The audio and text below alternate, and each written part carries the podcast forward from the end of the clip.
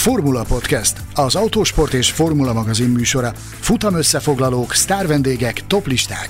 Minden, ami F1 és autósport. Ha szeretnél hozzájárulni a műsor készítéséhez és fejlődéséhez, látogass el Patreon oldalunkra, amelynek címe www.patreon.com per Formula Podcast. A Formula Podcast virtuális stúdiójában Mészáros Sándor és Gellér Figergő.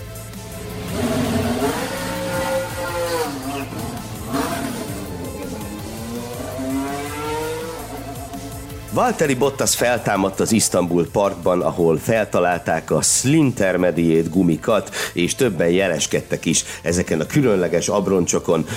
A Malaca Jégen című Formula 1-es dráma második felvonása annyira nem bizonyult izgalmasnak, mint a tavalyi első, de azért így is bőven lesz miről beszélnünk drága barátommal és kollégámmal, Mészáros Sándorral, aki frissen érkezett haza Isztambulból néhány röpke perccel ezelőtt. Szia Sanyi! Tisztelettel üdvözöllek, üdvözlöm a hallgatókat is. Magyar nyelven ugyanis a török üdvözlet az nekem annyira bonyolult volt ott a, a fülünknek, hogy egyszer képtelenek voltunk megjegyezni az elmúlt néhány napban, tehát üdvözöllek beleteket, sziasztok! Sanyikám, ha már így helyszíni élményekkel gazdagodva tértél haza közénk, akkor én azt javaslom, hogy először beszéljünk magáról a, a rendezésről és az Istanbul Parkról, amely ugye két év alatt háromszor ugrott be tulajdonképpen versenyt rendezni, hiszen a tavalyi beugrás után idén egyszer nyárra bekerült a naptárba, aztán ki is került onnan, majd végül ö, visszakerült. Ö, jön-megy az Istanbul Park a Formula 1-es verseny naptárban, azt hiszem ez a legjobb kifejezés. Na de látjuk-e őket jövőre, látjuk-e a legendás 8-as kanyart 2022-ben is? Mik a legfrissebb pletykák sztorik ezzel kapcsolatban? Kezdjük azzal, hogy tulajdonképpen konziliumot kellett összehívjunk a sajtóteremben annak megvitatására, hogy valójában most, most tulajdonképpen hol is tartunk. Ugyanis ugye az Istanbul Park beugróként megjelent a, a versenynaptárban. Aztán, ahogy beugrottak, ugye a briteknél foganatosított beutazási korlátozások és mi egymás miatt, rögtön ki is vették őket egy, egy idő után a versenynaptárból. Majd aztán, ugye, amikor kiderült, hogy Szingapur biztosan nem lesz 2021-ben, akkor megkapta Szingapurnak a helyét, de a japán nagydíj hétvégén. Tehát ezen a hétvégén elméletileg Suzuka-ban kellett volna versenyezni a Form 1 mezőnynek, ezért láthattuk ezt a, ezt a csodálatos tribute fehér színezetet a, a Red Bull Racing versenyautóin, a Honda előtt tisztelektek, az Alfa Tauri autóin pedig egy köszönő üzenetet helyeztek el. Erre majd térjünk még vissza kicsit a Red Bullokra, de maradjunk az Istanbul Parknál. Igen, tehát hogy tulajdonképpen most Kanada helyett, Szingapur helyett vagy Japán helyett van, ezt elég nehéz megmondani, és talán nem is kell. A lényeg, hogy volt ismételten török nagydíj, és ami, ami nekem feltűnt, hogy meglehetősen sokan voltak a lelátókon. Pedig ugye amikor a török nagydíj állandó szereplője volt a versenynaptárnak, akkor azon helyszínek közé tartozott, mondjuk Malajziával, meg később Németországgal együtt, ahol, ahol probléma volt az alacsony nézettség. Most nekem a tévé előtt nem úgy tűnt, mintha alacsony lenne a nézettség emlékeztetnélek arra, hogy a tribünöknek ez a furcsa színe, színezete, ami, ami van itt az Istanbul Parkban, ez, ha emlékeim nem csalnak, ez Bernie Eccleston ötlete volt, mégpedig arra az esetre, hogy ahogy mozognak a kamerák, amikor gyorsan elhúzod, olyan, mintha az emberek hullámzanának a, a tribünön, ugyanis koppüresek voltak mindig a tribünök, és valahogy úgy kellett tenni, mintha óriási lenne az érdeklődés. Hát, tűnjön úgy, mintha lennének emberek. Igen, most ilyen probléma nem volt. Azt kell, hogy mondjam, hogy megdöbbentően nagy volt az érdeklődés Törökországban a, a Forma 1 iránt. Ugye nem csak török országból zarándokolnak ide a Forma 1 rajongók, hanem a környező országokból is. Rengetegen jöttek például Bulgáriából. Óriási Na, bolgárzászlókat láttam a közvetítésben. Nagyon sok, nagyon sok román szurkolóval találkoztunk, meg mindenféle népség, aki, aki itt a környéken van. Nagyon sok, nagyon sokan felbukottak. Konkrétan óriási közlekedési dugók voltak, forgalmi dugók voltak a pálya környékén minden egyes reggel. Például a, a, az egyik német lapnak, a, a kolleg, az egyik német lapnál dolgozó kolléganő vasárnap elindult reggel 9 órakor a pályára, és 14 órakor érkezett meg. Úgyhogy körülbelül 20 kilométerre volt a pályától, ugyanis beragadt a tömegbe, beragadt a dugóba, elnézte azt a forgalmi sávot, amit az újságíróknak jelöltek, illetőleg a média személyeknek. Ugye itt is, mint a Hungaroringen, ahogy van az M3-ason a az FIA VIP Media Paddock Lane, itt is, itt is minden irányból, ahonnan érkeztél, volt ilyen kijelölve.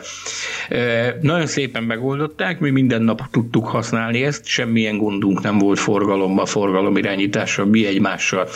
Ugyanakkor szeretném megragadni az alkalmat, hogy méltassam a török rendezést, és nem csak forgalomirányítási szempontból, hanem gyakorlatilag minden szempontból. Fantasztikusan kényelmes sajtóterem, eszméletlen jó ellátásban részesült a sajtó. Nagyon szépen megszervezték a COVID-teszteknek a, a menetét. Ugye ez minden országban egy külön procedúra. Európai helyszíneken a, egy bizonyos specifikus cég az, aki ezt bonyolítja. Oroszországban helyi erők csinálták, itt Törökországban is helyi erők csinálták, de egyetlen egy szavunk sem lehet rá, olyan gyorsan és hatékonyan bonyolították ezt a részét a történetnek is. Mindent, amire az odaérkező emberek legyenek csapatmunkatársak, legyenek sajtómunkatársak, legyenek a, a, a FOM részéről, az, F, az FIA részéről jelenlevő emberek, mindenkitől csak az elismerés hangján hallottad a, a véleményeket a, a török rendezésről. Alapvetően nekem az volt a benyomásom, hogy aki csak beúróként szervez ilyen sporteseményt, az nem tesz ilyen mértékű erőfeszítéseket annak érdekében, hogy az esemény megtörténjen. A magam részéről én meg vagyok győződve arról, hogy a törököknek komoly terveik vannak a jövőre nézve, nagyon szépen rendbe rakták a pályát is, ugye csak most visszagondolunk arra, hogy mi történt tavaly, ugye az utolsó pillanatban aszfaltozták újra, a az aszfaltból egy bizonyos olajréteg, ami még akkor nem csapódott ki pontosan azon a hétvégén, akkor, amikor ott az eső volt, az ott megmutatta, hogy mire képes, ebből lett a malacai éger effektus. Ezt ugye nagyon komoly kezelésnek, magas nyomású mosásnak, meg tudja Isten minek vetették alá. Nem vagyok aszfalt technikai virtuóz, még akkor sem, hogyha nagyon jó kis agyagot kaptunk Herman Tilkétől azzal kapcsolatban, hogy hogyan működnek itt a dolgok. Nagyon szépen rendbe rakták, ez ezzel nem volt semmilyen probléma, szerintem erre kár is a szót fecsérelni, mert, mert ezt nagyon szépen megoldották. Minden egyéb mást is gyönyörűen rendbe raktak. A műsor későbbi részében a pusmorgás rovatban szót fogunk ejteni a hamarosan napokon belül érkező 2022-es versenynaptár tervezetről, amiben annyit előjáróban elárulhatok, hogy a török nagydíj nem szerepel, de pontosan ezen a hétvégén arról győztek meg bennünket a helyi szervezők, hogy ők nagyon is szeretnének szerepelni ebből a bizonyos jövő évi versenynaptárban, és hát a pusmorgások között azt is meg fogjuk említeni, hogy miért is gondoljuk úgy, hogy nekik jó esőjük van arra, hogy 2022-ben is részei lesznek a Form 1-es vérkeringésnek. Beszéljünk Louis Hamiltonról, akiről ugye úgy tudni, hogy szintén része lesz ennek a vérkeringésnek, és egyre közelebb vagyunk ahhoz a pillanathoz, amikor kiderül, hogy 7 vagy 8 szoros világbajnokként teszi majd ezt. Történt ugye itt a hétvége elején valami, amiről tudtuk, hogy be fog következni, legfeljebb abban nem lehettünk biztosak, hogy éppen Isztambulban. Jelesül, hogy Hamiltonnak is megtörtént az első büntetéssel járó motorcseréje, azt követően, hogy Verstappen, illetve Bottas két héttel ezelőtt túlestek ezen. Bizony, bizony. Javában zajlik a szezonnak, ugye abban a szakaszában vagyunk, amikor már mindenki igyekszik biztosra menni mindenki megpróbálja a hiba lehetőséget, illetőleg a, a betlit, a technikai frontról származó betlit valamilyen formában kiküszöbölni, hogy ilyen még csak véletlenül se történhessen meg. Ennek köszönhetően kezdődött el néhány hát Ugye, ha emlékeim nem csalnak, Monzában indult Valtteri Bottas motorcseréjével ez a bizonyos motorpóker. Akkor mindenki arra gyanakodott, hogy ez az egész azért történik, hogy a, a Bottas Ugye nyilvánvalóan egy plusz motorra szükség volt neki, akkor az volt a téma, hogy mert a Mercedesnek gondjai vannak a belső égésű motorral. Mivel a Mercedes dominálja a turbos hibrid korszakot, ami 2014-ben kezdődött, ezért mindenki legyintett rá, hogy ugyanez hülyeség, itt valami máson a háttérben. Aztán Szocsiban ismét motort cseréltek Valtteri Bottasnak, akkor mindenki arra gyanakodott, hogy ez csupán egy taktikai jellegű motorcsere, annak érdekében, hogy hogy valamilyen formában a mezőny hátsó régiójából rajtolva megpróbálja fogni Max verstappen akinek ugye akkor ott szintén motor cseréltek, és most azóta is tartott a Szocsi óta tartott. Szocsiban, ha visszaemlékszel rá, már a műsorban beszéltünk arról, hogy, hogy már Szocsiban felmerült, hogy adott esetben Hamiltonnak is megejtik a motorcserét. Nem tették meg. Most viszont, ahogyan az már benne volt a levegőben, ez itt, ez itt megtörtént.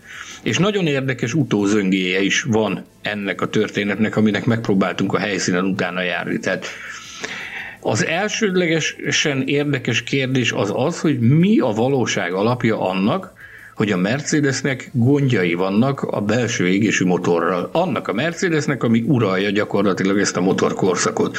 Nos, a helyszínen szerzett információk és az ott megkérdezett szakértők szerint ennek bizony van valóság alapja, hogy, hogy, hogy a, a hajtásláncnak ez a komponense, amit ICE, azaz jég becenével említenek, mint Internal Combustion Engine, itt, itt ez, a, ez a része, ez sebezhető az idei Mercedes csomagnak. Olyannyira, hogy a hétvége záró akkordjaként a, már arról hallottunk, hogy, hogy bizony az a motor, amit Valtteri Bottasnak Monzában beszereltek, és egy versenyt futott, az a motor az már darabokra van szedve Prixworthben, a Mercedes motor központjában, ahol arra a megállapításra jutottak, hogy hiába rakták ezt be büntetés árán ebbe a, ebbe a motorpoolba, amivel a Bottas rendelkezik abban a motorkeretbe, ezt ki is kell venni onnan, ugyanis versenyzésre nem alkalmas. Ami gyakorlatilag azt is jelenti, hogy Bottas Szocsi rajtbüntetése az nem valamiféle taktikai elem volt, hanem szükségszerűség. Legalábbis ebből ugye erre lehet következtetni. Így van, így van, így van. És ugye ezzel a... együtt akkor abban se lehetünk biztosak, hogy Hamiltonnak ez volt az utolsó. Pontosan. Pontosan, pontosan. Ez egy olyan új változó az egyenletben, amit, amit potenciálisan mérlegelni kell, hogy, hogy mi történhet ezzel. Maga Hamilton erre azt mondta, hogy tegnap esti sajtóbeszélgetésén arra tett utalást, hogy nincsenek ilyen jellegű aggájai. A csapattól azt a visszajelzést kapta, hogy az ő erőforrásaival nincs gond. Ugyanakkor én próbáltam ennek utána járni, hogy akkor ez, ez hogy is meg, mint is több érdekkel nyílt alkalmat beszélgetni a, a, a hétvége folyamán. Meghallgathattam például Andrew Shovlint, aki, aki azzal érvelt, hogy miért pont itt. Ugye ez is egy érdekes kérdés, hogy miért pont Isztambult választották arra, hogy megejtsék Hamiltonnak a nyolcadik VB címéért harcoló Hamiltonnak a motorcserét. És Andrew Shovlin magyarázata nagyon egyszerű volt. Azt mondta a főmérnök, hogy itt láttak lehetőséget arra, hogy az ebből származó hátrányt azt le lehet dolgozni. Ugye nagyon érdekes megoldást választottak, mert nem tokkal vonóval cserélték az egész hajtásláncot, hanem csak a belső égésű motort.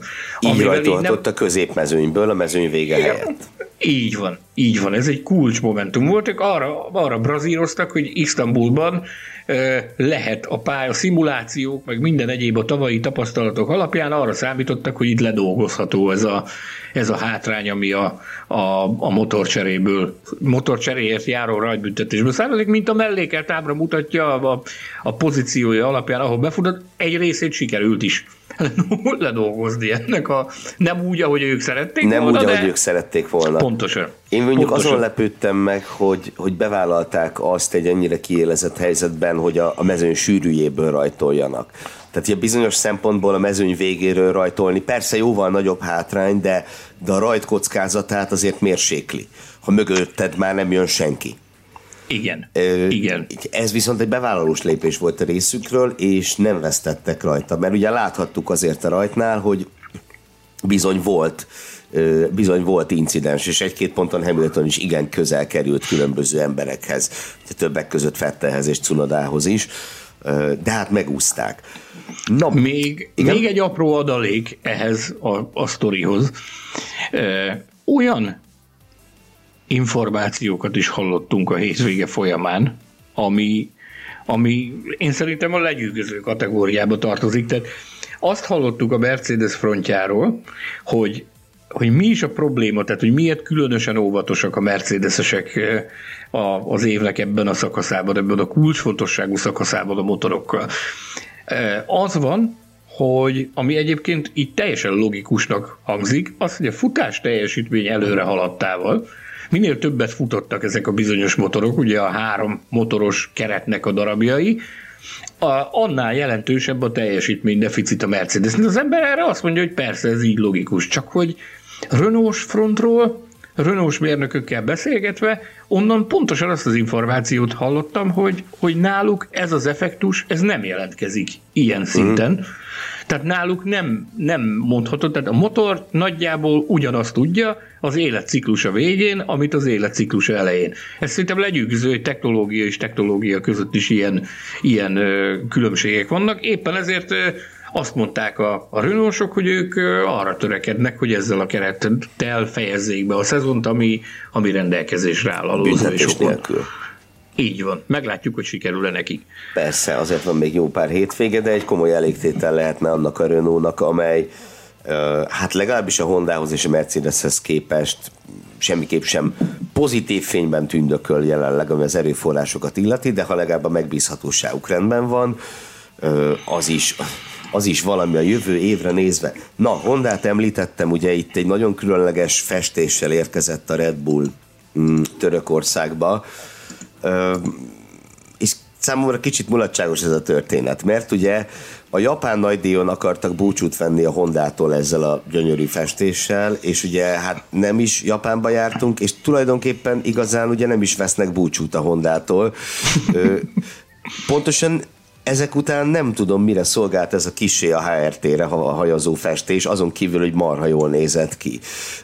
De ugye komolyra fordítva a szót, egyre többet hallani arról, hogy hogy fog kinézni a Red Bull és a Honda együttműködése a jövőben. És hát ugye bizonyos megközelítésben nem, hogy nem szakítanak, hanem szorosabb lesz az eddigieknél. Hogy akkor hogy is van ez? Meg kicsit olyan ez nekem, mint oda mesében, hogy ki is szállunk, meg nem is, szakítunk is, meg nem is, Honda is, meg nem is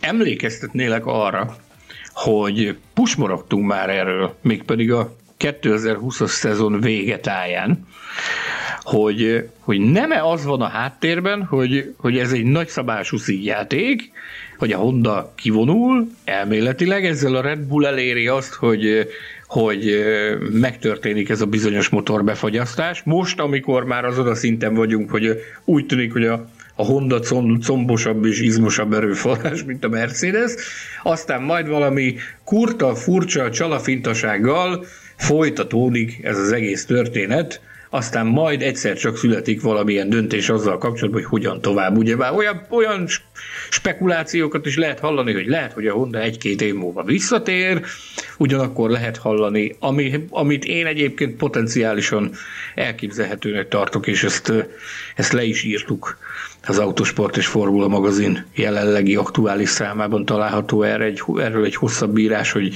hogy is milyen politikai megmozdulások zajlanak a motorszabályok kialakítása mögött, hogy, hogy én elképzelhetőnek tartom azt is, hogy, hogy ez egy, ez egy több oldalú nagyszabású díl, aminek a vége csak az lesz, hogy majd egyszer csak felbukkan a Volkswagen, ami, ami beszáll ebbe a történetbe, és hogy ebben a, a Red Bull egyfajta mediátor szerepet tölt be, majd meglátjuk, hogy mi lesz minden esetre mindenféleképpen érdekes ez a része a történetnek. Maradjunk annyiba, hogy Yamamoto-san és Toyoharu Tanabe-san a Honda két fene gyereke. Ugye az egyik őjük a, a sportprogramnak a vezetője, a másik, másik Tanabe-san pedig a technikai igazgatója a Honda Form 1 programjának. Nagyon-nagyon felvidultak voltak. Ma reggel a repülőtéren is összeszaladtam velük, és hát egyrészt elégedettek voltak a hétvégével, másrészt pedig azzal is, ahogyan itt ennyi volt a válasz rá, hogy erre, hogy akkor hogyan is alakul majd ez a kapcsolat a jövőben, annyit mondtak, hogy egyelőre úgy tűnik, hogy minden rendben van. A Honda hivatalosan kivonul a Forma 1 de a háttérben ott fognak úgy vonulnak ki, hogy közben maradnak. Egyelőre ez van. A Forma 1 produkált már számos alkalommal meglepetéseket, itt is történhetnek meglepetések ezen a fronton. Izgatottan várjuk. A, még talán mielőtt rátérnénk az adás középső szakaszájára, a díjaink osztogatására, magáról a versenyről, a verseny összképéről szóljunk egy-két szót. Azon elmélkedtünk itt Sanyival a leintést követően, hogy én úgy fogalmaztam meg, hogy, hogy ez volt a legérdekesebb, unalmas futam, Míg Sanyi ugye azt mondtad, hogy a sajtóközpontban inkább azt terjedt, hogy ez volt a legunalmasabb esőfutam. Tulajdonképpen a két megfogalmazás ugyanabban az irányba mutat. Minden adott volt szerintem egy igazi klasszikus versenyhez. Gondolok itt a, a, a pályára, amely, amely tud szenzációs versenyeket produkálni, a, az időjárási körülményekre, gondolok itt arra, hogy az egyik VB menő hátra lett száműzve a mezőny közepére, volt egy nagyon izgalmas rajtrácsunk, ugye az első öt helyen öt különböző autóval, aztán valahogy azért a, nem tudom, tehát más szezonokban lehet, hogy ellennénk alélve, hogy mennyire hihetetlen izgalmas volt ez a török nagy díj, de az idei szezon amennyire elkényeztet minket érdekes versenyekkel, ahhoz képest marad bennem hiányérzet. Nézd, én, én amondó vagyok, hogy ehhez nagyon-nagyon sokat hozzátett a, a helyszíni időjárás, hogy ez így alakult. Arra számítottunk a, a hét első felében, hogy özönvízszerű esőzés áztatja majd az Isztambul parkot, aztán, ahogy haladtunk előre az időben, úgy csökkent az esőnek az esélye, az előrejelzések szerint. Míg például csütörtökön 60%-os és 70%-os valószínűséget adtak arra, hogy a futam idején, a vasárnap a futam idején szakadó eső lesz, addig például szombaton már csak 20% volt az esőnek az esélye. Na most, vasárnap reggel volt egy kiadósabb zuhé, ami valamikor éjszaka kezdődött és kitartott a reggeli órákig, aztán a reggeli órákban ez a, ez a kiadó zuhé ez megállt, és lett belőle egy olyan időjárási körülmény, amit én megmondom neked őszintén, hogy én még Forma 1 hétvégén nem tapasztaltam. Ez az, ezt egyszerűen nem tudom jobban megfogalmazni, mint az, hogy esik is, meg nem is. Tehát kiállsz, kitartod a kezed, és nem érzed, hogy esik az eső, de az a szitálás az folyamatosan ott van, mert hogy nézed az esőkabátodat, az folyamatosan nedvesedik, akármit csinálsz. Tehát ez egy ilyen, egy ilyen elképesztően furcsa ö, csapadék volt, ami, ami áztatta vagy nedve, úgy, fogalmaznék, nedvesen tartotta az Isztambul parkot vasárnap délután. Hát őrizték úgy, a szalonspiccet tulajdonképpen, ugye? Szó, szó, szó szerint. Na most ebből kifolyólag, hogy, hogy a pálya gyakorlatilag folyamatosan nedves volt, ugye intereken rajtolt a mező, intermediate abroncsokon, és gyakorlatilag láthattunk egy próbálkozást Sebastian Vettel részéről, aki a verseny egyik Kár későbbi szakaszán megpróbálta, de nem működött a történet. Tehát az azt támasztotta alá, hogy rendben van az intergumi, viszont ez, ezzel együtt, hogy inter, tehát hogy esős, esős volt a szitu, így adott volt a lehetőség arra, hogy, hogy megkíséreljék ugyanazzal a gumiszettel végigcsinálni az egész versenyt mert esős körülmények között erre van lehetőség. Aztán és milyen egész... kiválóan működött ez a Slinter gumi, a, a, a, a szlikkék oktatott Inter. Így van. Tehát ebből az, ez az egész átment egy ilyen, na kibírja tovább című történetbe, és ez, ez vezetett odáig, hogy ez kerekedett ki ebből a versenyből, ami, ami kikerekedett. Nagyon érdekes volt Mário Izolát a verseny előtt és a verseny után is meghallgatni, tehát mi ott azon kacagtunk a sajtóteremben, hogy na, elindult a túlélőjáték, teljesen egyértelmű volt, hogy ez egy túlélőjáték lesz. Ha esetleg az élmezőnyből valaki kap egy defektet és kiesik, akkor utána mindenki örjöngeni fog, hogy mert hogy a Pirelli az így, meg úgy, meg amúgy, meg mindent a Pirellinek a nyakába borítanak, holott a Pirelli egyértelmű utasítást adott arra, hogy mi a helyzet, sőt, mint utólag kiderült, azt is elmondta Izola, hogy a, a futam közben emlékeztették a csapatokat, hogy legyenek olyan kedvesek, ne játszanak a tűzzel, mert, mert ugye hát láthattuk, hogy milyen állapotban. Ez szerintem döbbenetesek voltak azok a képek, amiket láttuk a futam után. Tehát ott a, a helyszínen megszemlélve azokat az abroncsokat, az emberek tátva maradt a szájét. Te, atya úristen, ezen pár perccel ezelőtt még versenyeztek. Tehát az okon gumia az egész egyszerűen döbbenetes, hogy kinéz, ahogyan kinézett. Mondta is, Utána, amikor a vegyes zónában beszélgettünk vele, Kerek Perec kimondta, hogy nem is biztos, hogy plusz egy kör kellett volna, azt, szerintem néhány kanyar is elég lett volna ahhoz, hogy vége legyen a dalnak. Hát az a hatalmas ó betű alakú folt, ami nyilván az okon nevet rövidítette az abroncson, az tényleg nagyon durván nézett ki. Na hát erre is visszatérünk még. Elérkeztünk az adásunk második szakaszához, ahol a futamértékelőink legszebb hagyományait követve a különböző díjakat átadjuk. Mindenek előtt azt a díjat, amelyet ö, ti, kedves hallgatók, szavaztatok meg a Formula Podcast Facebook csoportban, az úgynevezett Best Followers külön díjat, azaz a hétvégén általatok legjobbnak ítélt teljesítményt elkövető versenyzőnek járó díjat. Na, ez egy kellően bonyolult mondat volt annak fölvezetésére, hogy megosztott szavazással ugyan, de végül is Carlos Sainzot találtátok a hétvége legjobbjának, de meg kell említenem, hogy Valtteri Bottas is igen sok szavazatot kapott, és őszintén szólva mi is e-két versenyző között vívódtunk, de a hétvége legjobbjának járó díjat végül Carlos Sainznak ítéltük oda.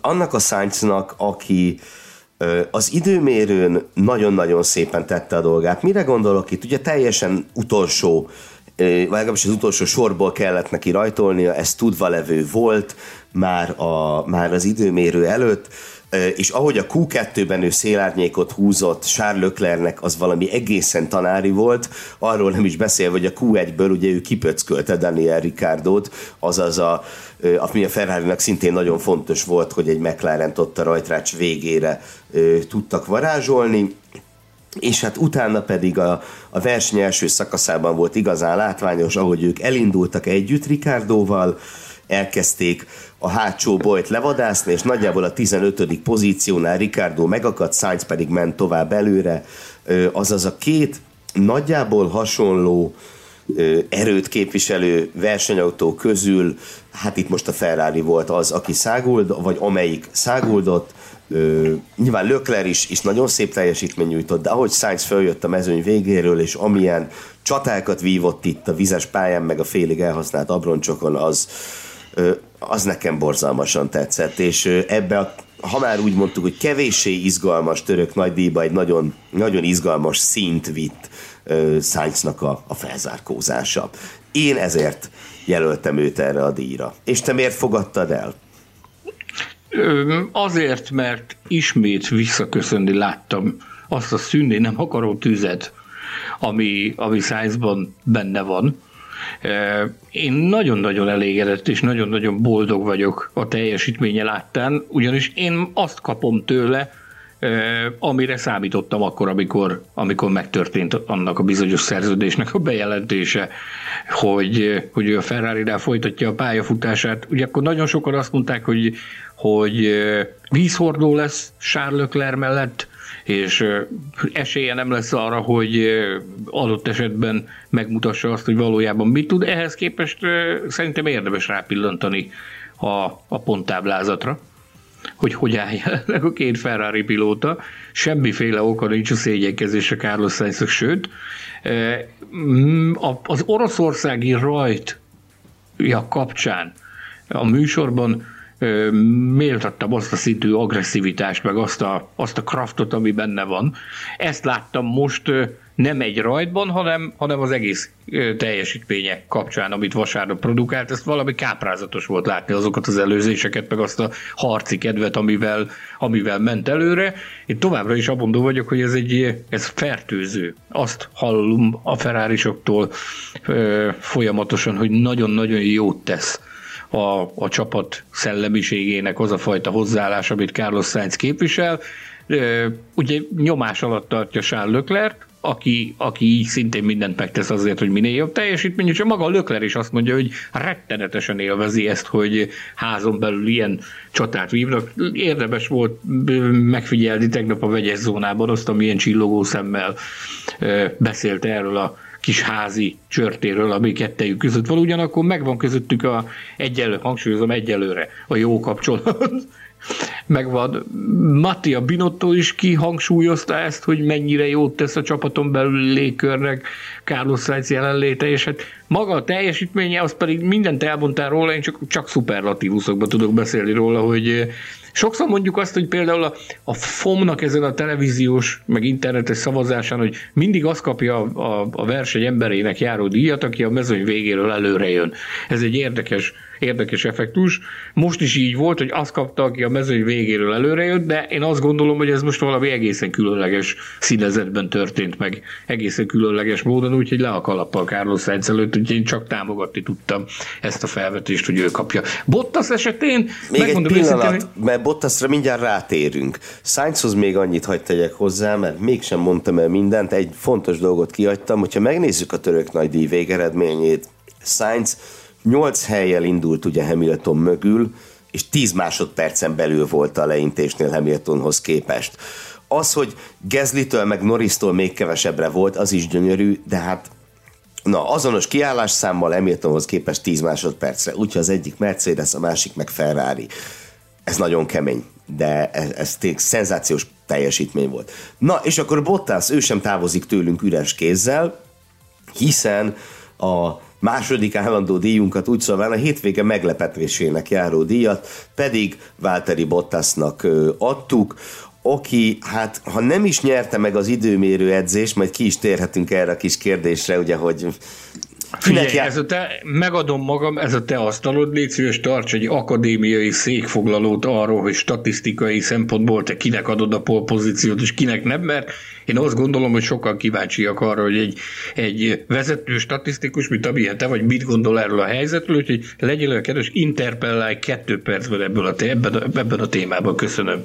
Hát ez nagyon megtisztelő ez a kijelentés. Ugye én csak oda akartam kiukadni, hogy Bottas ugye hivatalosan Mester 3-ast ért el, hiszen Paul győzelem és leggyorsabb kör is az övé lett, de ugye hát itt van ez a kérdés, hogy jogos-e Valtteri Bottasnak adni a polpozíciót, vagy sem. Ugye erről, erről ment egy kis poénkodás ott az időmérőt követően, Bottas és Hamilton között, amiben egyébként aztán Verstappen is beszállt, hogy ugye miről van itt szó? Arról van itt szó, hogy Lewis Hamilton megnyerte az időmérőt, majd egy büntetés miatt hátra sorolták, akkor persze, hogy nem ő indul az első helyről, hiszen hátra sorolták, de hogy miért is nem az övé a polpozíció ö, statisztikai alapon.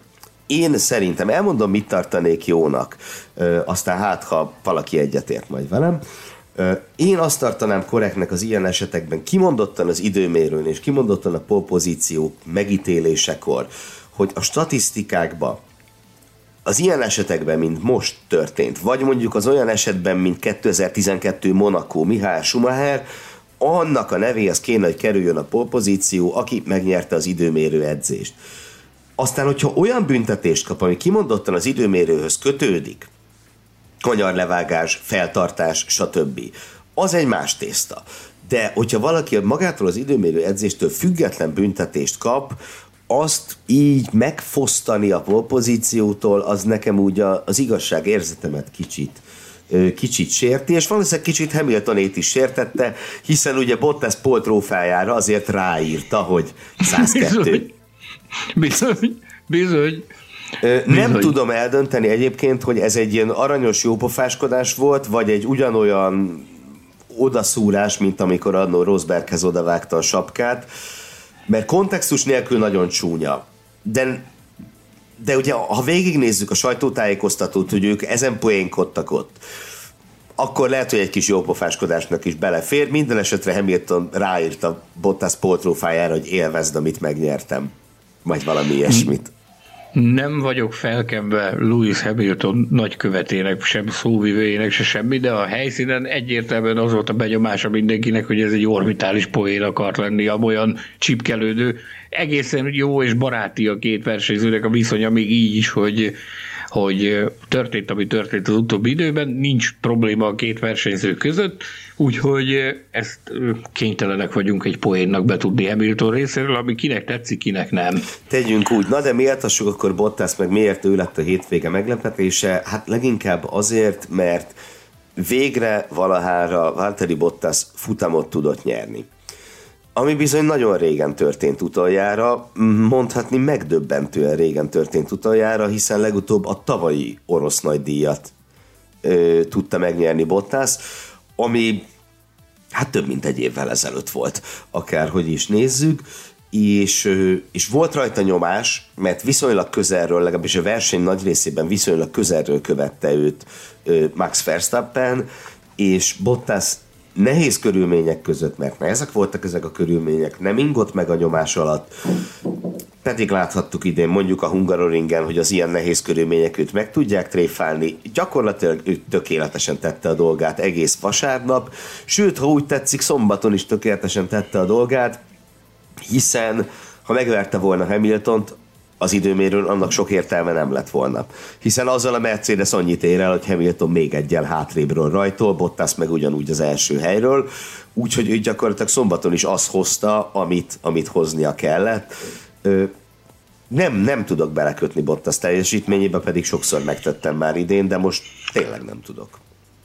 Azért választottuk őt meglepetés kategóriában befutónak, mert tulajdonképpen az utóbbi időszakban már eljutottunk arra a szintre, ugye most már tudjuk, hogy ez a hattyúdala a Mercedesnél, és szinte már nem is számítottunk arra, hogy képes lesz megrázni magát, és még adott esetben egy ilyen helyzetben is, amikor tulajdonképpen ajtóablak van, és, és minden esélye megvan arra, hogy nyerjen, már ezzel kapcsolatban is elbizonytalanodtunk, hogy, hogy képes-e megcsinálni, vagy, vagy, vagy adott esetben úgy van már vele, hogy akkor dobtam a törölköző gyerekek, nekem ebből ennyi volt, köszönöm szépen. Ugye tudjuk, hogy a következő hely az Alfa Romeo lesz. E, ennek fényében, hogy kicsit már lemondtunk arról, hogy valaha még egyszer a dobogó legfelső fokán látjuk ünnepelni, meg, meg a körülmények, amik ugye a hattyúdal az, ami még akkor is, hogyha a csapat érdek ezt kívánja. Mert a csapat érdek megmondta Toto Wolf, egyetlen egy dolgot kérünk Walteritől, nyerje meg a versenyt. Hogy ne, ne a Verstappen vigye el a, a, a győzelmet. Ezt, ezt megtette, meg tudta tenni, és szerintem tudod ki volt az, aki ennek a legjobban örült? Valtteri nem Toto, nem Toto Wolf, és nem Lewis Hamilton. Szerintem ennek a legjobban Fred Vasseur örült, amit, amit látott, hogy, hogy ilyen pilóta kerül hozzájuk, aki azért, hogyha a hajtóablak helyzet van, akkor, akkor nem fog megremegni a keze. Nyilvánvalóan ott mások lesznek az elvárások, ott nem futam győzelemért kell majd harcolni, hanem, hanem más célok megvalósításáért, de, de a, a saját reputációjának nagyon-nagyon jót tett Valtteri Bottas ezzel, hogy behúzta ezt a győzelmet Isztambulban. Ahogy néztem őt a dobogón, egy ilyen erős desevű érzés fogott el, mintha újra éltem volna azokat a pillanatokat, amikor Kimi Räikkönen 2018-ban Austinban győzött, amikor pontosan tudtuk, hogy ez az utolsó futam győzelme Kimi Räikkönennek, vagy hát elég nagy, nagy esély volt rá, hogy ez lesz az utolsó futam győzelme neki. Ő sokkal többet várt arra a győzelemre, mint Bottas, de hát Bottas is több, mint egy évet, és szerintem neki is már föl hogy mondom, ugyan földerengett előtte az a, az a szomorú forgatókönyv, hogy ő többször már nem nyer Formula 1-es futamot, hiszen ezzel együtt volt rá még hét lövése, és, és meg tudta csinálni. Nem hiszem, hogy lesz még egy, aztán ki tudja, de legalább lett még egy, és ennek nagyon-nagyon örülök, hogy tényleg, hogy miután már megtudta azt, hogy távozni fog, utána még egyszer kielvezhette. Mert akármennyit Köszörültük a nyelvünket Bottason az elmúlt másfél évben, azért alapvetően egy, egy igencsak jó versenyzőről beszélünk, aki egy ilyen, egy ilyen valószínűleg utolsó futamgyőzelmet még nagyon megérdemelt. Nagyon rég volt az, amikor ennyire felszabadultnak és ennyire magabiztosnak láttuk Bottaszt, és ez így volt a hétvége kezdetétől fogva. Tehát végig azt, azt az erőt sugározta, hogy, hogy igen, képes vagyok megcsinálni, és, és meg is csinálta. Örvendetes az, hogy láttuk újra a dobogó legfelső fokán. Én egyébként látva azt, hogy milyen ö, pókerezés zajlik itt, meg mi minden történik, bár ugye a legutóbbi adásokban kifejtettük ezt, hogy mit jósolunk, meg mit nem jósolunk erre a hátralevő versenyekre, ugye Isztambult azt odaadtuk a Red Bullnak, egy picit emlékezzünk meg itt Max Verstappenről is, hogy nem nyert, nem szerezte meg a polpozíciót, de azt hozta, amit hoznia kellett, ami a világbajnokságnak ebben a kulcsfontosságú szakaszában, ez egy, ez egy nagyon-nagyon fontos dolog, hogy, a hogy ezt így lehozta. Csak az extra még, hiányzott. Így van, csak az extra hiányzott, viszont még így is azt lehet mondani, hogy, hogy ez egy abszolút megsüvegelendő teljesítmény volt, nem, nem kellett itt semmi több jelen pillanatban, ebből kellett kihozni azt a legtöbbet, és ezt, ezt nagyon sokan Egyebek mellett Christian Hornertől hallottam, hogy a különböző teljesítmény analízis meg milyen más az arra engedi őket következtetni, hogy, hogy fel kell kötniük az alsó neműt a, a szezon hátra levő részére, mert a Mercedes ebből a már nem fejlesztett csomagból azért még facsarja kifelé a, a, a tizedeket, századokat, ezredeket, és azt mondja, hogy, hogy ez egyértelműen úgy tűnt itt Isztambulban is, hogy, hogy azért nagyon kacifántos csata vár még itt a, a két élmenőre a szezon hátralevő részében. Ki tudja? Ha adott esetben a helyzet úgy alakul, lehet, hogy még egyszer is látjuk Bottaszt, aki küldetést teljesít majd azzal, hogy megpróbál futamgyőzelemtől megfosztani, meg, megpróbálja futamgyőzelemtől megfosztani Max Verstappen. Majd meglátjuk. Következik a hétvége csalódása díjunk, amelyet általában arra használunk egy kicsit természetesen az ostorzó szeretet jellegével, de mégiscsak kicsit megrugdossunk valakiket. Ezúttal viszont lesz egy dicsérő mozzanat benne. A Williams istálót jelöltük a hétvége csalódásának, a dicsérő mozzanat benne pedig az, hogy hát elkényeztettek minket az elmúlt időben, és bizony megszoktuk azt, hogy ők ilyen körülmények között mint egy kivirágoznak, és mindenhez képest azt kell mondjam, hogy tényleg csalódás volt az is, hogy George Russell nem jutott a Q2-be, bocsánat, a Q3-ba, ahogy az is, hogy végül pont nélkül maradtak, pedig, pedig, pedig, pedig nem ezt szoktuk meg tőlük mostanában, ugye akár Magyarország, akár Belgium, akár ö, hogy az ilyen, az ilyen szituációkban a Williams remekelni szokott. Beszéltél-e valakivel esetleg a helyszínen arról, hogy mi nem állt össze nekik ezúttal? Mert úgy tűnt, mintha valami, valami nem működne. Hát igen, annyira elkényeztettek bennünket, hogy e, ez erre a hétvégére nem tudunk más mondani, mint az, hogy hát ez nem volt egy olyan óriási vagy sós kifli tőlük. A legboldogabb tagja a Williams istálónak tudod ki volt ezen a hétvégén? No. Alex Albon aki még nem tagja egyébként a Williams listálónak, de az lesz. Őt sikerült elcsípni egy rövid beszélgetésre, hát nyugodtan mondhatom azt, hogy nagyon régen láttuk az albumot ennyire optimistának. Ugye neki egy elméletileg a DTM-es szezonzáron kellett volna szerepelnie, de, de kirendelte a Red Bull Istanbulba, mint tartalékpilótát biztos, ami biztos alapon így alkalmunk nyílt beszélgetni vele egy kicsit tele van reményekkel. Albon, ö- ő azt mondja, hogy amit ő eddig látott a Williamsből és a, a jövő évi tervekből, az alapján bőségesen van oka az optimizmusra. Azt próbáltuk kiszedni belőle, hogy mi az a, az a bizonyos kötöttség, amit Totó Wolf említett, hogy, hogy bizonyos dolgokban meg lesz kötve a, a keze a mercedes kapcsolatban. Annyit mondott rá, hogy ő erről nem tud semmit, majd mutatott a a motorhome felső szintjére, hogy ott születnek az ilyen jellegű döntések, őt még senki nem tájékoztatta arról, hogy mi, miben nem lesz belelátása. Annyit mondott még, hogy tudomása van arról, hogy nagy erőkkel megy a lobby annak érdekében, hogy őt minél hamarabb kiszabadítsák a a jelenlegi kötelékéből, és hogy minél hamarabb elkezdhesse a felkészülést a, a Williams-nél. Ő arra számít, hogy az év utolsó napjaiban már, mint hivatalos minőségbe bukkalhat fel a Williams-nél, és kezdheti meg a, a beilleszkedési folyamatot 2022-re, úgyhogy én azt mondom, hogy bár az eredmény nem volt éppen szívderítő, de egy boldog tagja, egy boldog leendő tagja biztosan volt a Williams-nek, ő pedig Alex Albon volt. Szóval akkor az a cél, hogy Albon már Williams egyenruhában karácsonyozzon, meglátjuk, hogy sikerül-e ez neki.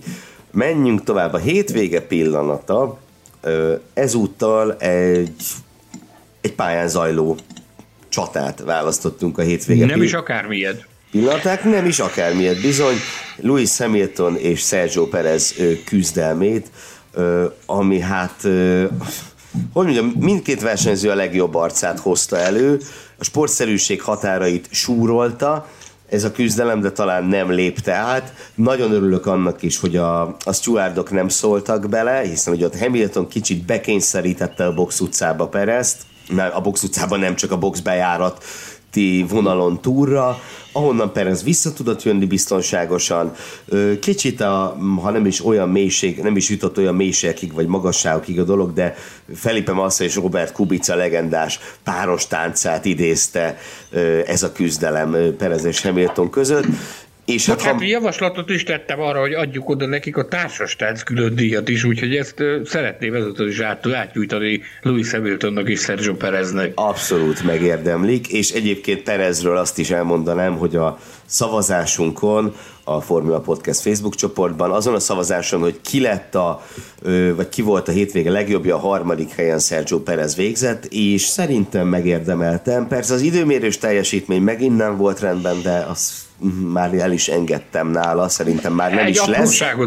Egy apróságot, hogyha megengedsz. Kérlek. Az, idő, az időmérő után volt neki szokás szerint egy ilyen, egy ilyen online session amikor összekapcsolták a, az újságírókkal, ahogy az mindig is lenni szokott, és amikor, amikor a Gemma, aki a sajtósa neki a Red Bullon belül, amikor, amikor kapcsolta a Perez, épp egy ilyen kanapén heverészett, és a, a telefonját nyomkodta. Kiváló kollégám, barátom, harcostársunk Dieter Renken pedig egy ilyen kérdéssel indította, hogy hé, Csekóhoz, látjuk, hogy itt nagyon jól el vagy itt a kanapén, de akkor hogy is volt ezzel az időmérés? Mondta, hogy atya úristen, ezzel semmit se tudok csinálni, anélkül, hogy ne kommentálnátok. Teljesen kész volt az ember a, az időmérő után, Viszont a, annak fényében, hogy ott mi történt, és hogy mit művelt vasárnap, azt szerintem mindenféleképpen érdemli a váveregetés Csekó Perez. Abszolút mértékben, és ha már itt a hétvége pillanata, meg a Hamiltonnal vívott csaták, akkor egy egy kis apró kis különdíjat, nem tudom, egy, egy sushi kockát Yuki Tsunoda is megérdemel, aki szintén egy nagyon emlékezetes párharcot vívott Hamiltonnal. Bocsánat, én egy nagyon nagy sushi kockát mm. szeretnék. És ha úgy van, még szervírozom is neki, ha már a, a, a gulyással nem sikerült neki megbirkózni Hungaroringen, ezért nagyon szívesen szervíroznánk neki sushi kockát.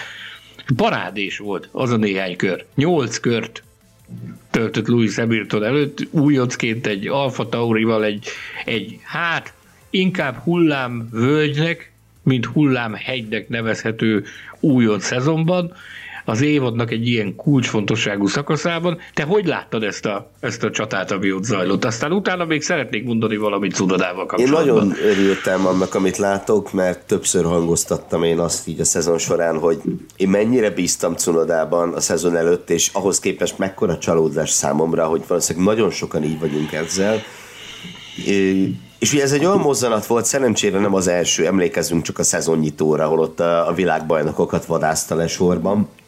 Szóval ez egy olyan mozzanat volt, ami igazolja ö, részint Franz Tostnak, részint Helmut Párkónak ennek a, a Red Bullos agytrösztnek azt a döntését, hogy bizalmat szavaztak neki nem csak 2021-re, hanem 2022-re is. Ö, aztán sajnos, sajnos jött a Baki, aminek szerepe volt abban, hogy, hogy végül Cunoda nem is szerzett pontot, de ezt a, ezt a Hamiltonnal vívott csatát azért fölírhatja a nagykönyvbe. Meg nem tudom, ő is csinál magáról prezentációkat, mint George Russell szokott, de ha igen, akkor ezt mindenképp bele kell rakni a, a saját magát mérható prezentációban. A viccet félretéve gyönyörű volt. És Cunodával kapcsolatban még kérlek, mondj valamit. Megjelent a vegyes zónában. Nyilván azonnal ezzel ugrottunk a nyakába, hogy akkor, akkor milyen is volt ez a ez a csata Hamiltonnal. És nem nagyon köntörfalazott. Azt mondta, hogy hát igazándiból ugyanolyan volt, mint minden más csata, mindenki más ellen, amikor csatázik éppen valakivel a pályán, és megpróbálja maga mögött tartani, viszont egyszerűen hátborzongatóan jó volt azt az őszinteséget és nyersséget hallani, amit, amit, amivel indokolt.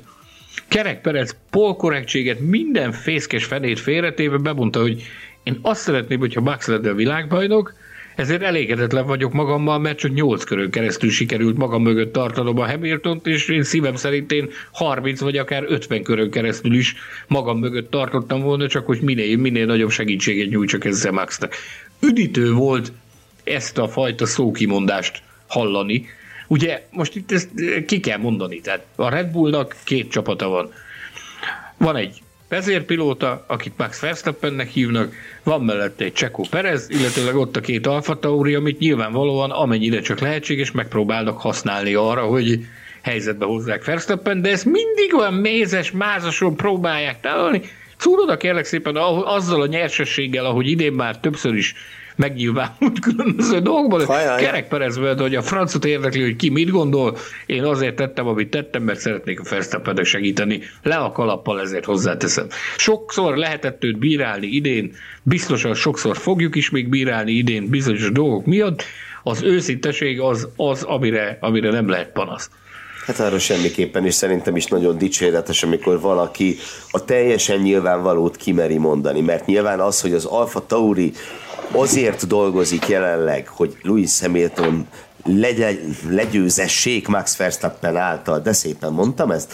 Na mindegy, szóval ez egy teljesen nyilvánvaló dolog, és tök jó, hogy valaki ezt kimeri mondani, de Mondj nekünk kérlek kevésbé nyilvánvaló dolgokat. Következik a hétvége pusmorgása rovat, azaz, hogyha most elképzelitek magatok előtt vizuálisan Mészáros Sándor pusmorgás pápát, amint lepkehálóval szaladgál a pedokban, és próbálja kis plegykákat így elfogni, akkor kérlek Sanyikám most prezentált, hogy mi akadt a hálódba ezúttal.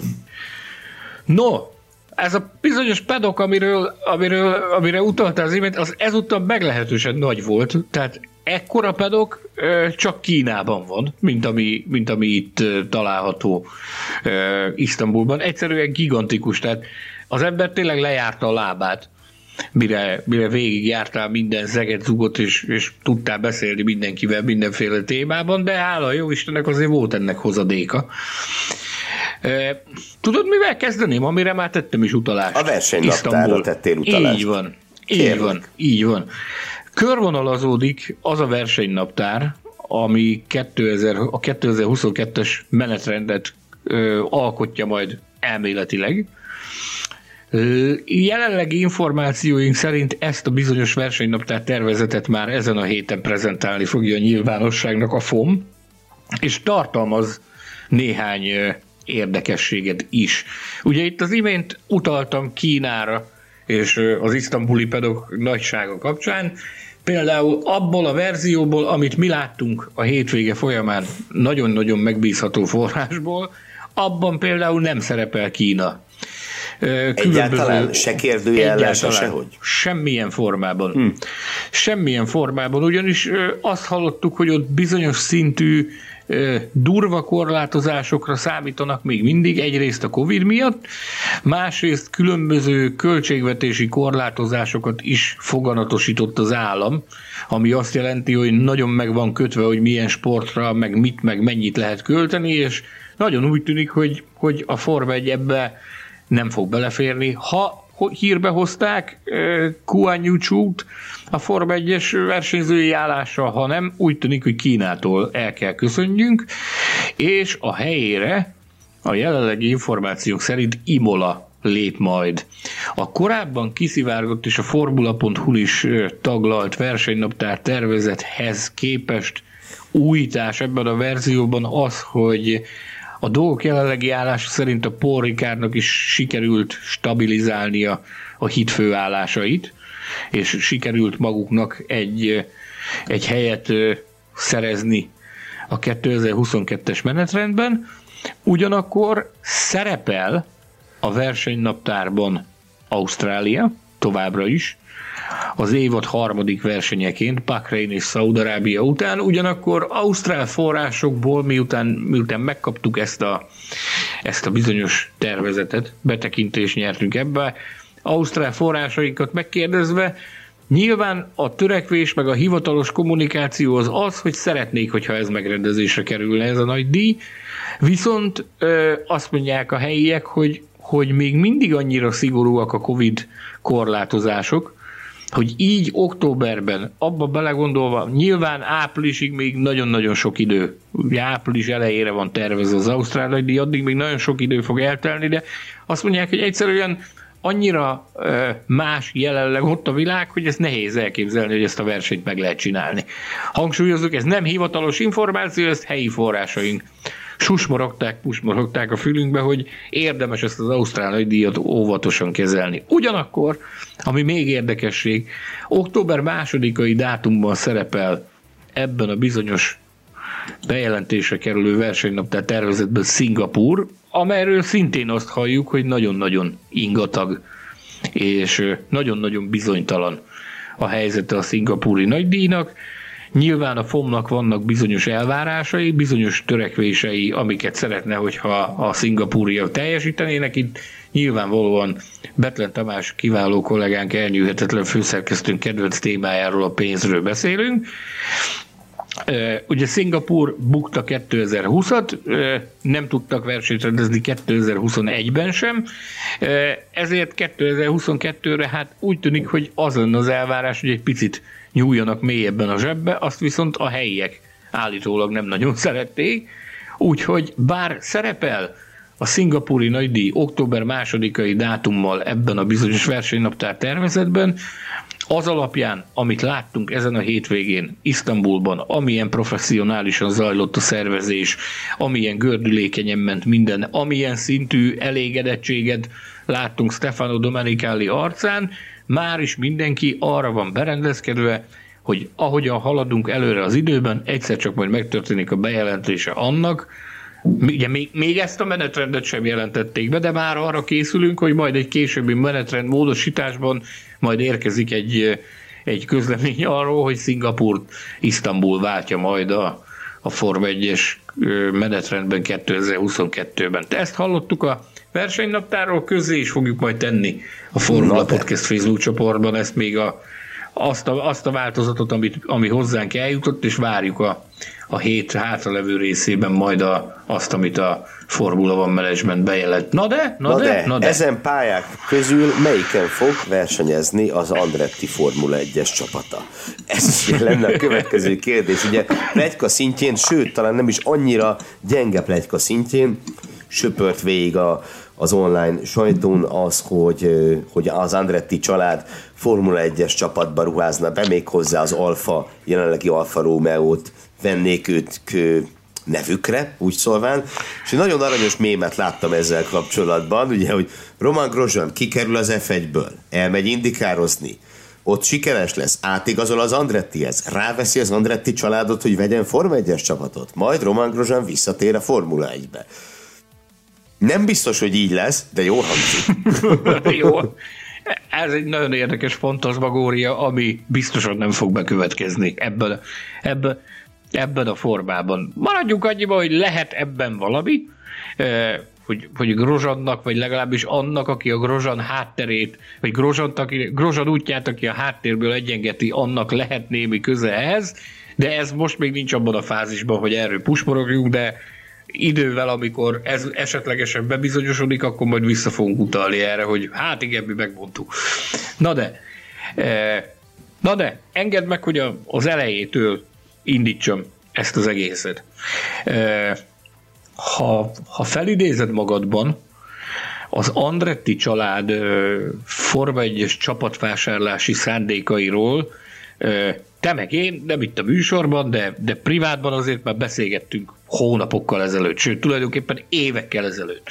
Tehát annak idején, amikor bedőlt a Force India, hajdanában tanában, 2018-ban is elindult az a nagyon-nagyon csúnya ügy, amit a, az Urálkáli, a Dimitri Mazepihez köthető Urálkáli vívott Lawrence Strollal a csapat megvásárlásáért, akkor bizony már ott az asztalon volt egy, egy ajánlat az Andretti családtól, tehát ők is szerették volna megkaparintani a, a Force Indiát abban a formában, ahogy az akkor megkaparításra került Lawrence Stroll által, akkor az nem sikerült.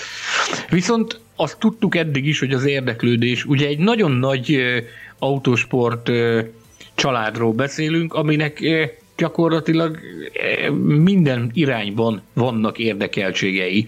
Csak most, hogy itt indikár, supercars, mit tudod, formulai, extrém-i, rengeteg, hétféle különböző ilyen nagy formátumú kategóriában érdekelt az Andretti család, tehát nincs ebben semmi meglepő, hogy Form 1 érdeklődés is szerepel, a, tehát hogy a Form 1 iránt is érdeklődnek. Na de, itt most megint csak méltatnom kell minden titkok nagy tudóját és és az információk, a breaking newsok egyik legnagyobb máróját Dieter Renken.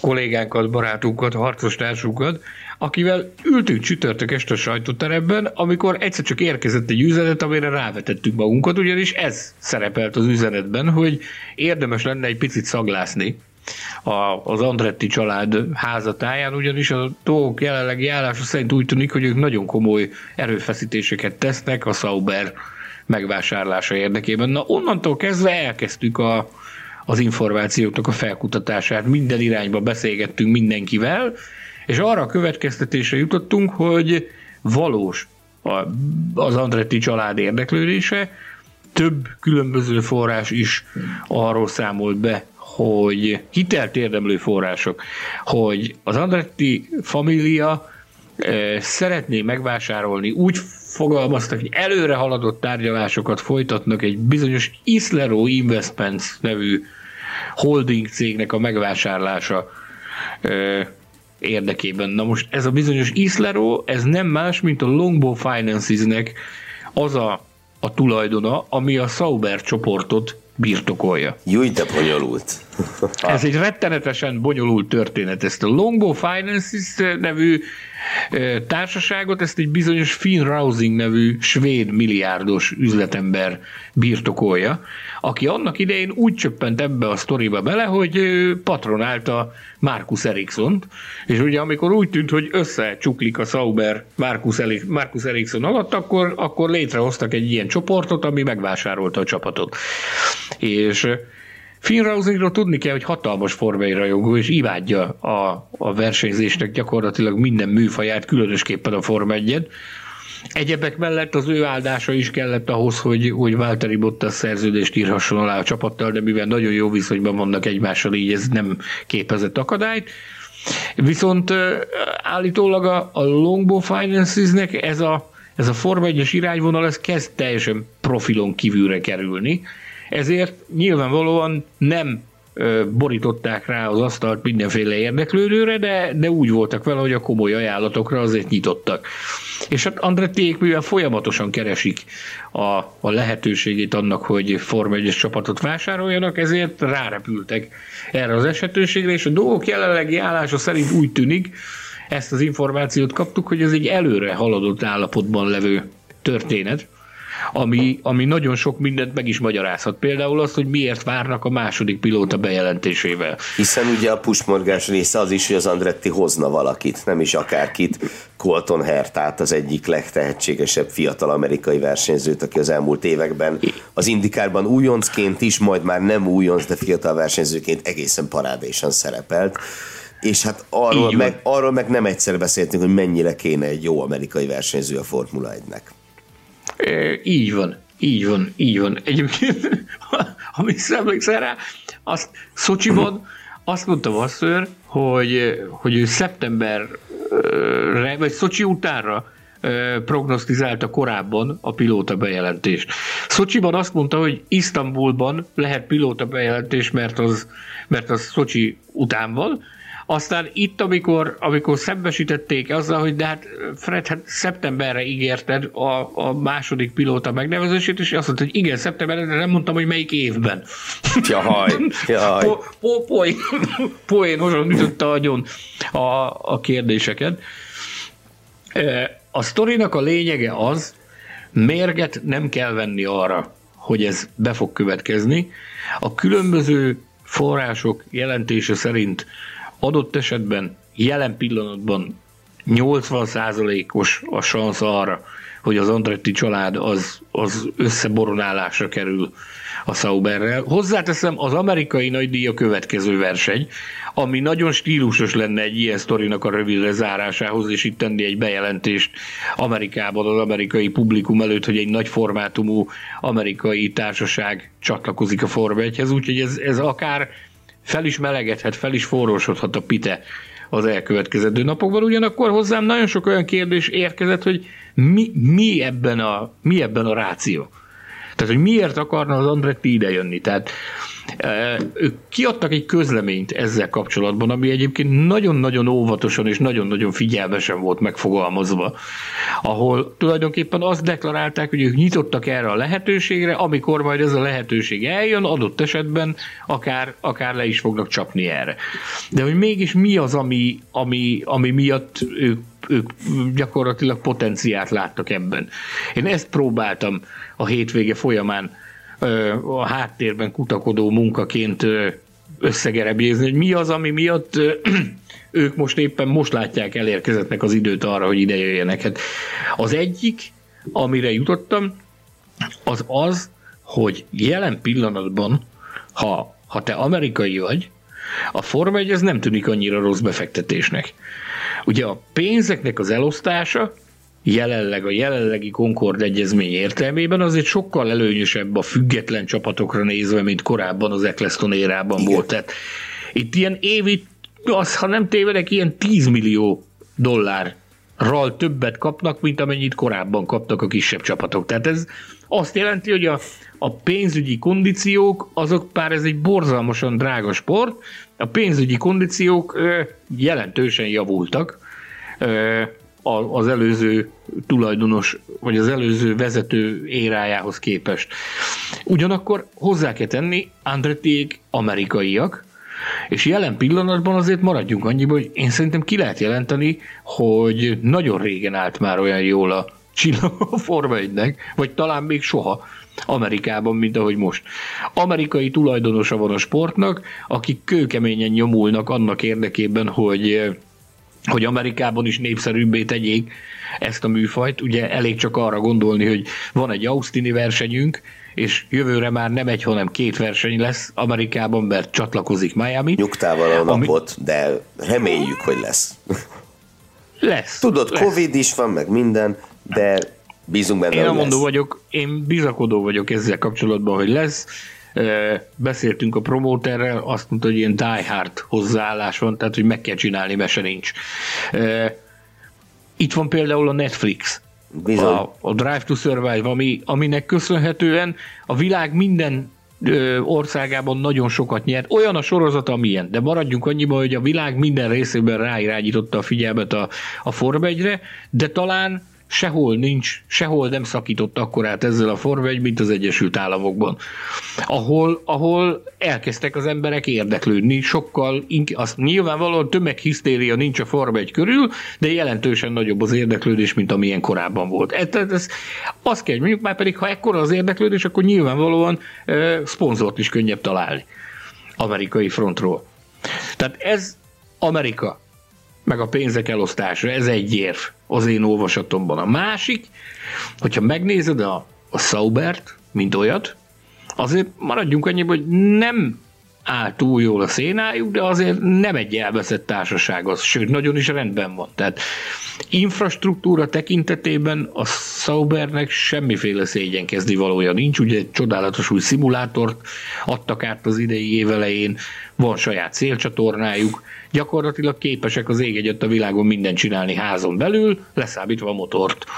Mert, mert azt, azt venniük kell, de ez is egy kulcsfontosságú történet lesz. Ugyanakkor hozzá kell tenni, hogy azt halljuk, hogy ez az, ez az alfa szerződés, ami jelenleg van nekik, ez egy négy évre szóló ö, együttműködés, egy négy évre szóló kvázi szponzori kapcsolat, tehát még zseton is jön a, a kasszába.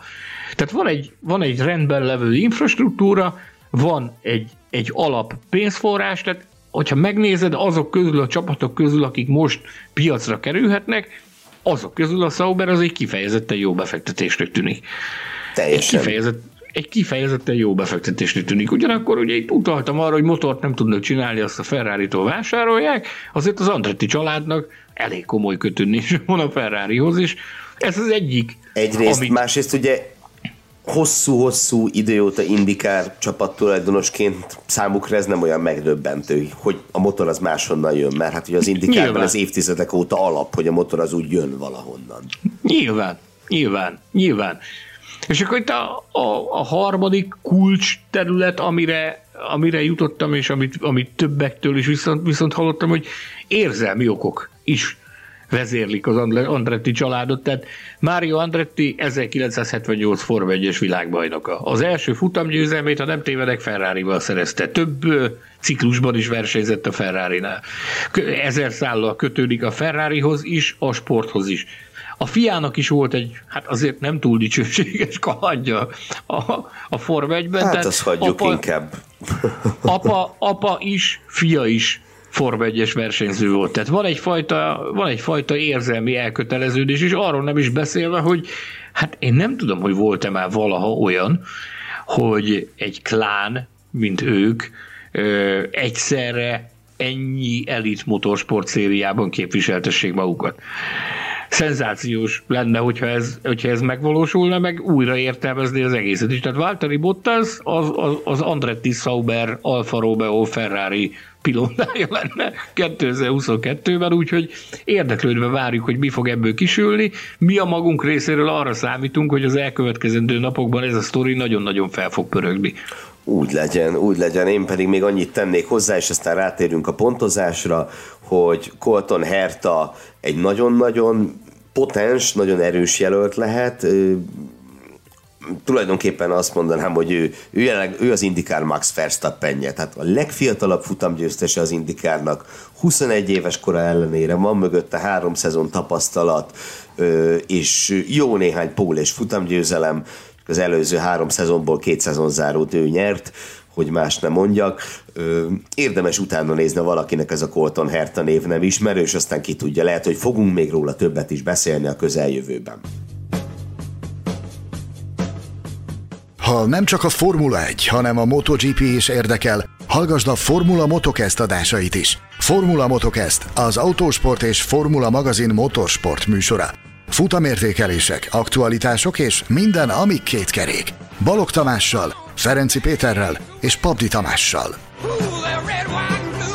Most viszont beszéljünk a pontozásunkról. Ugye a szokásos egytől tízig terjedő skálán értékeltük a mezőny összes tagjának isztambuli teljesítményét, és kettőnk átlagából kijött az a pontszám, amelynek az ismertetését most meg is kezdem a Mercedes versenyzők pontszámaival. Hát ritkán fordult elő idén, hogy Valtteri Bottas kapta a magasabbat, de most ez mindenképpen így lesz. Lewis Hamilton produkciója 8 pont, Valtteri Bottasé viszont 9 és fél. Nagyjából ezt meg is beszéltük már korábban. Hamilton is, amit lehetett, kihozta a helyzetből, de extrát nem tudott belepakolni. Bezzeg Bottas, na nála most meg volt az extra. Red Bull, kérlek. Max Verstappen sem nyújtott semmi extrát, viszont azt hozta, amit hoznia kellett, ezért 8,5 pontot adtunk neki. Csekó Perez pedig a, az ismét gyatra időmérő után egy jó vasárnappal 7,5 pontra hozta ki az, az isztambuli hétvégére a pontszámát a Formula Podcastben. Talán a legjobb vasárnapja volt idén, én ezt még annál is jobbnak láttam, mint amikor, amikor nagy díjat nyert. Lando Norrisnak, akinek viszont két hát egy szomorú vasárnapja volt, most meg olyan semmilyen, ugye a hetedik helyről indulva lett hetedik, ennek megfelelően hét pontot adtunk neki mind a ketten, na nem ezért, de ez úgy szépen kijön. Daniel Ricardo viszont jaj, ugye Q1-es kiesés, és utána egy nem túl jól működő taktika, nem túl jó végrehajtás, ez négy és fél pont, az előző hetek után, hát ennél Ricardo-tól mindenképp többre számítottunk. Elkényeztetett minket ő is az elmúlt időben. Az Aston Martinnal megyünk tovább. Lance Strollt, pontokat szerzett Lance Stroll, úgyhogy meg is, meg is veregetjük a vállát neki, és adunk neki 7 pontot. Sebastian Fettel hétvégéje, hát ez olyan haloványka volt, nem? Igen, bár emlékezetes, hiszen ő volt a legény a gáton egyedül, aki fölrakta a slickeket, csak kár volt, és ugye azt is elismerte Fettel, hogy a saját döntése, tehát hogy ő hozta meg a döntést a slickekről. Öt és fél pont. Öt és fél. Így van, megyünk tovább. Az Alpinnal, hát mindkettejükkel történtek a dolgok. Fernando Alonso egy parád időmérőt futott, aztán, aztán történt, ami történt. Mi megadtunk neki egy 8 pontot a csodás időmérőért és a remek rajtért, amit követően önhibáján kívül került vissza a mezőny hátsó régióiba. Mondjuk el azt is, hogy utána ütközött Mick Schumacherrel, de azt ugye hát azt tudjuk, hogy sérült volt az autója, és hogy sérült autóval vizes pályán neki csúszott valakinek, azzal lehetünk elnézőek. Szóval Alonso 8 pontot kapott, Esteban Okon pedig 7 és fél ponttal, valamint az általam felajánlott Sergio Perez és Jenson Button külön díjjal ö, távozhat a csodálatos gumimágiáért, amiben az elmúlt évtizedben az két említett úr jeleskedett. Bravo, Okon gyönyörű volt. Több mint 20 év után először kiállás nélkül futott végig valaki egy teljes versenytávot. Na, ez Na, mikor volt az utolsó? 1997 Monaco, úgyhogy itt a, a ugye Csekó Perezt és Jackson button említetted, de még hozzásorolnám még Mika Szállót is, és ő volt az utolsó, aki Tirellel az 1997-es Monakói nagy díjon végigverekedte a távot kerékcsere nélkül. külön díjként az említett három úriember melszobrát is hazaviheti. Na de... még én adok még egyet ám, kérlek szépen. Még mielőtt átsikladnánk, átsiklanánk felette. Fernando Alonso-nak szeretném a forradalmár külön díjat átadni itt a pontozásunk közben. E, volt neki egy nagyon érdekes kirohanása a, a csütörtöki sajtóértekezleten, amikor a moderátor számon kérte tőle azt, hogy hogy is volt ez a bukótéren átvágás Szocsiban a rajt után, és azt mondta, hogy hát az azért történt, hogy, meg, hogy kíváncsi volt arra, hogy megkapja ezt a kérdést, vagy sem. És gyakorlatilag vágott egy nagyon komoly kirohanást, amiben arra tett nagyon erős és markáns utalásokat, hogy gyakorlatilag nemzetiség függő az, hogy kit milyen elbár elbírálásban részesítenek a, a stewardok kihágás esetén, és itt Lando Norris eseteit hozta elő az tehát arra utalt, Ugye volt Norrisnak az a bizonyos fehér vonalos, át, fehér vonalos átvágása Szocsiban, amiért elméletileg ugye büntetés jár, de ott valami miatt szemet hunytak felette. És hát ugye ezzel kapcsolatban pedig azt mondta, hogy vele már többször is megtörtént, hogy, hogy áldozatául esett olyan helyzeteknek, amikor, amikor őt úgy előzték, hogy az, aki őt megelőzte, az valamilyen kihágást követett el, de nem, nem lett belőle semmi. Úgyhogy volt egy nagyon komoly kirohanása Alonzónak ezzel kapcsolatban. És nyugodtan mondjuk mindenki... ki, hogy, ne, hogy nemzetiségi alapon, tehát konkrétan hogy a briteknek fújnak, ugye Alonso ezt. Igen, erre tett nagyon határozott és markáns utalást Ferrado Alonso, aminek érzésem szerint a későbbiekben még lesz utózöngéje így a sporton belül, hogy akkor hogy is volt ez, mint is volt ez. Menjünk tovább a Ferrari-val, azt javaslom. Bizony. Charles Leclerc teljesítményét, mind a két Ferrari pilótáról szerintem beszéltünk eleget, úgyhogy Charles Leclercnek 8 és fél pontot adtunk, Carlos Sainznak pedig 9 és feled erre a hétvégére kiválóak voltak mind a ketten. Következik az Alfa Tauri, akiknek szintén emlékezetes versenyük volt. Gezli a második sorból rajtolva szerzett rengeteg pontot. Nyolc pontot kapott tőlünk, valamint egy lábjegyzetet, hogy miért lett ez a pont ennyire sok, miközben ő Fernando Alonso-t kifociszta a rajtnál. Én próbáltam objektíven megítélni ezt a, ezt a helyzetet, ami annyiból sikerült is, hogy két olyan versenyző ütközött itt, akiket egyaránt sokszor is illetek az elismerés szavaival, szívemhez közel álló pilóták ők. Én nem éreztem Gezlinek a cselekményét annyira szörnyűnek, mint néhány kommentelő, akik hát már majd, hogy nem a nyugdíjszámlája befagyasztását is követelték a, azért, amit ő elkövetett.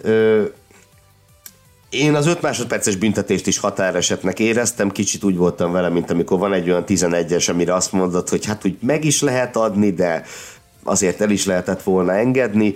Ha belső kamerán nézitek a képeket, akkor azt látjátok, hogy Gezli gyakorlatilag szűkebb ívet követett az egyes kanyarban, mint az előtte haladó Charles Leclerc. Úgy, hogy Lökler mellett nem volt senki, Gezli mellett meg ott volt Perez belülről. Igen, valószínűleg lett volna lett volna olyan ív, ahol, ahol Gezli elfér Perez és Alonso között, de ugye az ilyen cselekményeket, az ilyen incidenseket, különösen az első körben, különösen vizes pályán el szokták engedni. Én emiatt őszintén szóval tényleg kicsit túlzónak éreztem a büntetést is. Na de, Gezdinek a nagy egészre így is megadtunk 8 pontot, második sorból rajt, harm, vagy bocsánat, hatodik hely, ez gyönyörű a Louis Hamiltonnal csatázó, de végül pont nélkül maradó Cunoda pedig 7 ponttal távozik, legalábbis tőlünk. Alfa Romeo-val megyünk tovább, ami lehet, hogy Andretti lesz hamarosan. Kimi Räikkönen akinek ismét gondjai gondjai adottak az, az itató rendszerével az autónak a hétvége folyamán. Ezúttal a cipőjébe ömlött. Igen. Hat pontot kapott, Antonio Giovinazzi pedig hetet. A mezőnyön szépen jöttek át az alfák, de ezúttal is pont nélkül maradtak. A Williamsről beszéltünk már eleget, Russell 5 és fél, Latifi 5, ez nem a Williams hétvégéje volt. Viszont a mezőny alsó felében kinek volt a hétvégéje? Mick Schumacher ö, robbantott a, az időmérő edzésen. Ez volt a második Q2-es szereplése, úgyhogy ezúttal érdemben is szerepelt a Q2-ben, nem úgy, mint Franciaországban, ahol nem futott kört. Ezért a remek kvalifikációs teljesítményért 7,5 ponttal jutalmaztuk, Nikita Mazepin pedig 4 pontot kapott tőlünk. Sajnos Mazepin ezúttal, vagy mondhatni ezúttal is a feltartásokban jeleskedett inkább. Tudod miért? elmondta, ugye Louis hamilton tartotta fel, aminek nagy, nagy vízhangja volt a verseny után. De másokat és is. 5-6 ember. Igen, de, de Hamilton, a Hamilton féle feltartás volt az egyik legnagyobb portkavaró ilyen feltartású sztoria a verseny során, és ő gyakorlatilag azzal indokolt, hogy annyira piszkos volt a, a, a visszapillantó tükör, hogy gyakorlatilag nem látott semmit. És nem ő volt az egyetlen, aki panaszkodott erre ezen a hétvégén, vagy ezen a versenyen. Legalább 6 vagy 8 versenyzőtől hallottuk azt, hogy szinte hátrafelé vakon voltak, tehát mint egy spottert kellett, hogy alkalmazzák a, a versenymérnököt, és várták az információt, hogy akkor ki van ki van mögöttük, meg hogy, meg hogy mi fog történni, ugyanis annyira rossz volt a, a, a visszapillantó tükör, annyira szennyezett volt sok autó, hogy gyakorlatilag használ, használvehetetlen volt. És akkor végül a külön díjakhoz érkeztünk, bár a legtöbbet már kiosztottuk, de egyetlen egy még hátra maradt, hiszen az idegeskedő világbajnokság újabb futamgyőztest avatott, azaz a magas vérnyomás külön díj ismét gazdára talál, ugye nem állandó hallgatóinak mondom, ezzel a díjjal illetjük a hétvégén legtöbbet, vagy a leghatározottabban idegeskedő személyt, és kérlek, add át ezt a díjat az a, annak, aki ezt kiérdemelte. Louis Hamilton volt, aki ugye nagyon komoly vitába bonyolódott Péter Bonington versenymérnökkel, meg az egész csapattal azzal kapcsolatban, hogy akkor kell-e az a bizonyos kiállás, vagy, vagy nem kell. A Mercedes, ugye egészen komoly kirohanásai voltak a rádión Louis Hamiltonnak ezzel kapcsolatban. A végén az volt a konzekvencia, amikor, amikor este körbeültük és beszélgettük vele ezen a bizonyos online sajtóértekezleten, ott az volt, hogy már azért, azért ő is jobban elfogadja azt, amit a csapat mondott, ugyanis a csapat makacsul tartotta magát ahhoz, hogy nem tudta volna befejezni a versenyt azon a bizonyos gumiszetten. Annak fényében volt különösen érdekes az, az hogy az idegeskedő világbajnokságon sikerült győzelmet szerezni Hamiltonnak, hogy például a, a felvezető körben, és ide ezért is jár egy a hétvége poénja külön díj. Egy hifi torony? Az, igen, igen hifi torony külön díj Louis Hamiltonnak és Peter Boningtonnak, ugyanis a felvezető körben Hamilton arról adomázott, hogy jó lenne, hogyha valami zenét játszana neki Peter Bonington, mert már unja azokat az ajokat, amiket mindig hall az autóban. Erre... valami csipog neki, arra Igen, igen, így, így van. Erre mondta, erre mondta neki Peter Bonington, hogy ha gondolod, akkor énekelek neked. Úgy, arany, aranyos, aranyos beszélgetés volt, maradjunk annyiban. Nagyon. jár nekik, ezért ennek a párosnak a, a hifi torony külön díjat adományozzuk. Ez volt hát a török nagydíj értékelője, nagyon köszönjük, hogy velünk tartottatok, és tegyetek így a jövőben is, hogyha semmiről nem akartak lemaradni, ami a Formula Podcast-tel kapcsolatos, akkor csatlakozzatok a Formula Podcast Facebook csoporthoz, folyamatosan gyarapszik a tagság, aminek nagyon-nagyon örülünk, megtaláltok minket a különböző lejátszó felületeken és Youtube-on is, ahol föl lehet iratkozni, a csatornára. Hogyha valaki esetleg úgy érzi, hogy támogatná a csatornát, mert megérdemeljük azt, akkor a patreon.com per Formula Podcast oldalon megtalál minden részletet ezzel kapcsolatban, és egyébként pedig olvassátok a www.formula.hu nevű weboldalt, lapozgassátok az Autosport és Formula magazint, amelynek legújabb száma Kimi Räikkönennel a címlapon megtalálható immáron az újságárosoknál már, már több napja, és vannak tévéműsoraink is, melyeket a Fix TV, a Spiller TV és más ö, tévécsatornákon is megtalálhattok, de mindezeknél sokkal-sokkal fontosabb, hogy szeressétek nagyon az autósportot, munkatársaink, barátaink, Betlen Tamás elnyűhetetlen főszerkesztő és Hilbert Péter kiemelt főtechnikus, valamint a képek és borítók nagy mágusa Fűzi Andris nevében is nagyon-nagyon köszönjük a figyelmet, hamarosan újra találkozunk. Sziasztok! Sziasztok! Hallgass meg korábbi műsorainkat, valamint iratkozz fel ránk Spotify, Google, Apple Podcast vagy más csatornáinkon. A linket megtalálod a leírásban, illetve a formula.hu weboldalon. Ha szeretnél hozzájárulni a műsor készítéséhez és fejlődéséhez, látogass el Patreon oldalunkra, amelynek címe www.patreon.com per Formula Podcast.